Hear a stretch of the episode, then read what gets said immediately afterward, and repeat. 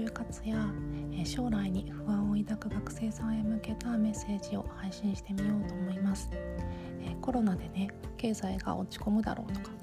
そしたら希望の企業に就職できないかもしれないなとか将来どうなってしまうんだろうこんな思いを多かれ少なかれどの学年の、ね、学生さんも抱いてると思うんですね。そりゃ不安ですよね。私だって不安です、えー、就活やばいな。不安だな。あどうなっちゃうんだろう。ああどうしようどうしよう。ってなりますよね。でもね大丈夫です。落ち着いてください。状況はみんな一緒なんですね。みんな先が読めません、えー、雇う側だってこの先どうなるのかわからないし社会で働いてる人たちもこの先どうなるかわからないし今企業で働いているからといって何か保証されているわけでもないし生き残る職種とか、まあ、本当のところはどうなるか本当に誰も分かりません。で不安なのは、えー、学生さんあなた学生さんだけじゃないんですね。状況は今みんな平等なんです。でこの状況の中でいかに冷静にかつ情熱的に将来について考えるかっていうのが今後の人生をね豊かなにで幸せなものにしていけるのかの分かれ目だと思うんですね。で今このこの不安な状態をどのように払拭してどのように前向きに未来へ向かっていったらいいのかっていうことで私が考えるおすすめの方法を3つのステップで、え説明してみようと思います。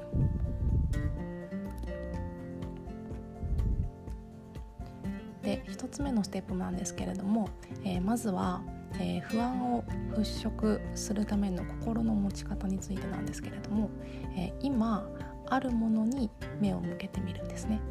ないものじゃなくて今ここにあるものに目を向けるんです、えー、いろいろあると思うんですね。ネットでつながれる環境があったりとか勉強に打ち込める環境があったりとか体を動かせるスペースがあったりとかそういうあるものに目を向けてそのあるものでできることを少しずつ少し進めていく。そうすると,、うんと、まだ見ずまだ分かんない将来の不安に目を向けるんじゃなくてあるものに目を向けていくという時間を少しずつ少しずつ増やしていくと未来への不安も少しずつ少しずつ和らいでいきます。で今の時期多くの学生さんにとって共通してあるものっていうのはえー、お家での時間おうち時間じゃないでしょうか、あ、時は金なりとも言いますよね。時間があるなんてすごいことなんですね、えー、学生さんの皆さんって今進路を考えていく時期でこの進路を考えていく時期にちょうど世の中が大きく変わろうとしている風刺目が来ているんですね。しかもその中で考える時間がたくさんあるってすごいビッグチャンスだと思います。コロナでまあ、社会全体が大きく変革していくと思います。そこに AI も加わってきますよね。もうどんどん社会が変わります。この大変な時期この大変っていう字って大きく変わるって書くんですけれどもこの大変な時期って大きく変わるんですね大きく変わる時期に、えー、が来るこの大変な時期大きく関わる時期が来るって分かった上でじゃあその新しい時代の中で自分がねどのように社会貢献していきたいかっていうことを、まあ、ぜひじっくり考えてみてほしいんですね。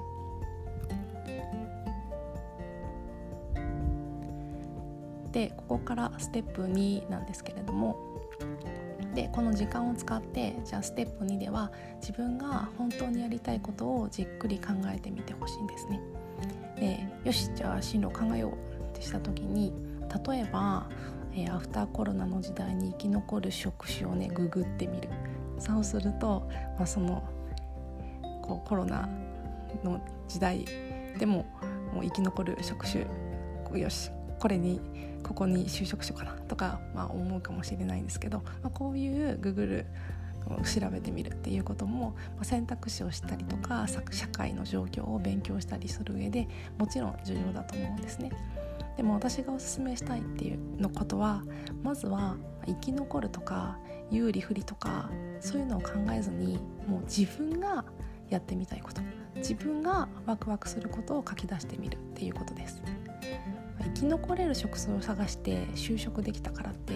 仕事が楽しくなかったら、まあ、寂しい人生になっちゃいますよね。なのでまずは自分軸で考えてみてほしいんですね。自分が未来でどんなことをしたいかどんな風に人を喜ばせて自分も楽しく生きていきたいかっていうのをじっくり考えてみる。で生き残るとかファクター考えずにもう自分が楽しいと思えることを考えてみるんです。このパッションというか情熱というか思いっていうのがとっても重要になってきます、えー、思いというものが強ければ AI 時代に消えるとか言われている職種でも胸を張って働いていけるんじゃないかなって私は考えていて。例えばレジが全部 AI 化しちゃった。でも私はどうしてもレジ打ちがしたい。どうしてもお客さんに笑顔で商品を渡したい。そんな強い思いを持ってたら必ず手渡しでね購入したいお客さんが集まります。他のお客他のお店が AI 化しているからこそ逆に自分のお店に人が集まる。そんなことも十分に考えられると思うんですね。なのでこの思いというか人間性ヒューマニティっていうのがアフターコロナであり AI 時代、えー、に、まあ、とっても重要になってくるんじゃないかなと私は思ってるんです。なので、えー、自分が情熱を持って取り組めそうなこと自分が興味があること自分がワクワクすることなどを思いついた時にですねどんどん書き出してほしいんですね。で書き出す時のポイントは制限を全くかけないことです。例えば非現実的かもなとか自分にはとてもできなさそうだなって思うこととかもうできます 自分が思いついたことってできるから思いつくそうですよ。なのでできます。思いついたらできるのでとりあえずちょっとできなさそうだなって思ってでもちょっと書いた方がいいですね。それからまあ、自分の専門外だしな。自分が今勉強してる領域と違うことだしなと思ってもそれは逆に強みになるんですね。専門としている分野があったとしてもその分野外のものでもどんどん書いてほしいんですでその自分の専門っていうものを分野外の領域のものと掛け合わせることでもう新しく面白いものが生み出せますその掛け合わせでオリジナリティを発揮できて自分にしかできない強みになって自分にしかできない仕事となるので是非専門外のものでも興味があるワクワクするものっていうのを書き出してほしいです。でそうは言ってもなかなか思いつかないなって思う方もたくさんいると思うんですね。まあ、そんな時は自分があったらいいのになとかこうしたらいいのになって思うものを、まあ、たくさん書き出してみてほしいです。このコロナの時代を学生さんとして過ごしているからこそ思いつくアイディアってたくさんあると思うんですね。例えばニュースを見ながらこんな医療システムがあったらいいのになとかこういう政策すればいいのになとかやこんな物流システムあったらいいのになとか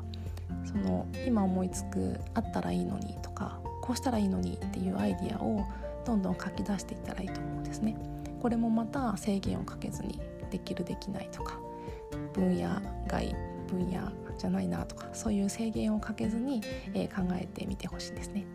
でこのようなそもそもねこうしたらいいんじゃないっていう画期的なアイデアって今働いている人からはねなかなか出にくいんですよね。こういうものだっていう固定概念観念を持って働いてるのでねなので今のこの時代をね学生さんとして過ごしているからこそ思いつく柔軟な発想から生まれるアイデアがたくさんあると思うのでそのアイデアでもう世の中をもうどんどんいい方向に将来変えていってほしいなって思ってるんですね私は。なのでもう次の時代をリードしていくのはもうこのコロナの大変な時期に学生をさんをしている方々なんじゃないかなって私は思ってるんですね。なのでとにかく皆さんがやってみたいなとかこんなのがあったらいいなとか自分がワクワクすることっていうのをどんどん書き出してみて進路を考えてみてほしいんです。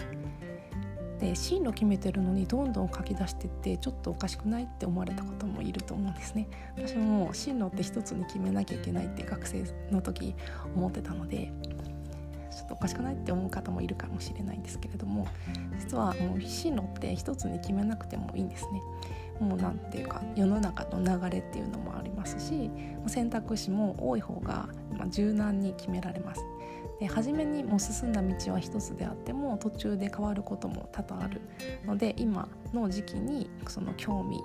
ワクワクっていうのをたくさん書いておくっていうのは将来的にも参考になることもあります。もちろん私はこの道一筋だわっていう方がいたらもう自信を持ってその道に思いを込めて情熱を持って進まれたらいいんですけれどもなかなか決められずに迷っている方は是非いろいろと書き出してみてください。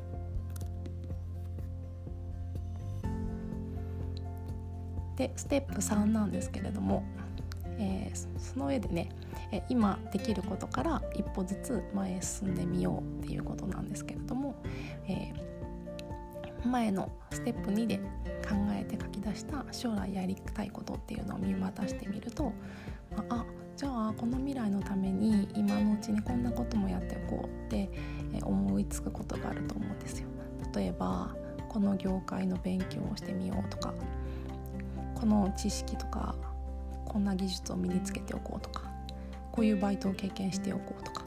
それもまた是非書き留めておいてください。でその中からまずは家の中でできることから今できることを一つずつやっていくそれで、え外に出て動けるようになったらどんどん行動していくっていうこの積み重ねっていうのが確実に、え未来へとつながると思います。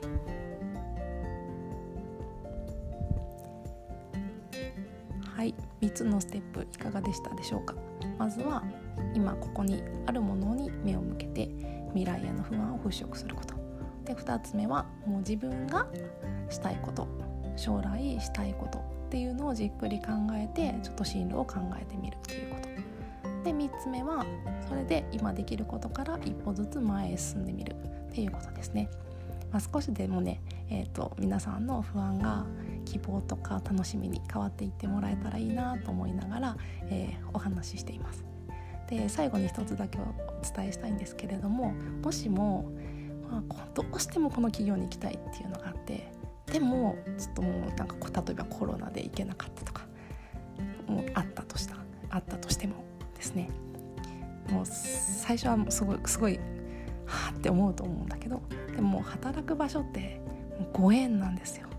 なのでご縁があった場所で楽しみとかやりがいとかを見つけて自分なりに自分らしく一生懸命最大限に輝く輝いていれば、